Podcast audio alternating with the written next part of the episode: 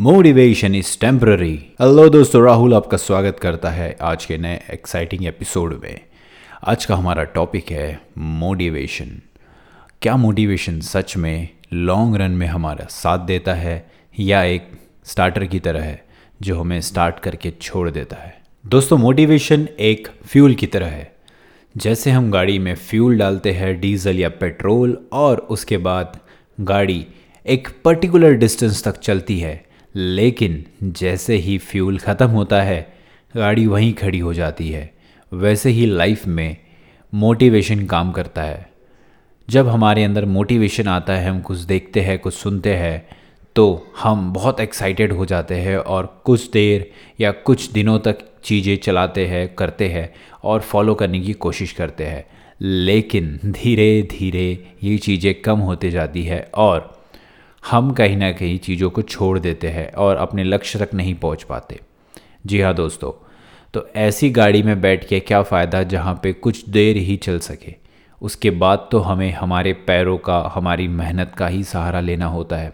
हमारी daily habits, हमारी build की हुई लाइफस्टाइल ही हमें वहाँ तक लेके जाती है।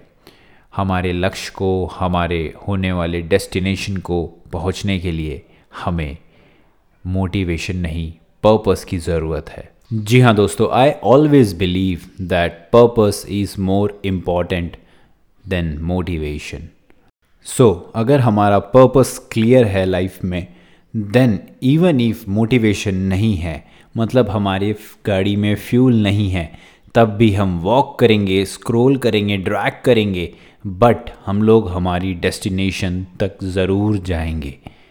फॉर एग्ज़ाम्पल हम लोग जब कॉलेज या स्कूल में थे, उस दौरान हमें एक पर्टिकुलर पर्पस हुआ करता था कि हमें डिग्री निकालनी है, हमें यह पेपर क्लियर करना है, हमें इतने मार्क्स अचीव करने हैं। एंड अकॉर्डिंगली इवन दो हमें कोई मोटिवेशन नहीं दिया जाता था कि कोई किसी ने आके बड़े शब्द बोल दिए, किसी ने हमें वीडियोस दिखा दिए, या किसी ने कुछ ज्ञान दे दिया, उसके बावजूद हमारा पर्पस होता था कि भाई मुझे सेवेंटी परसेंट लानी ही है। सेवेंटी परसेंट मेरा क्लियर है दिमाग में।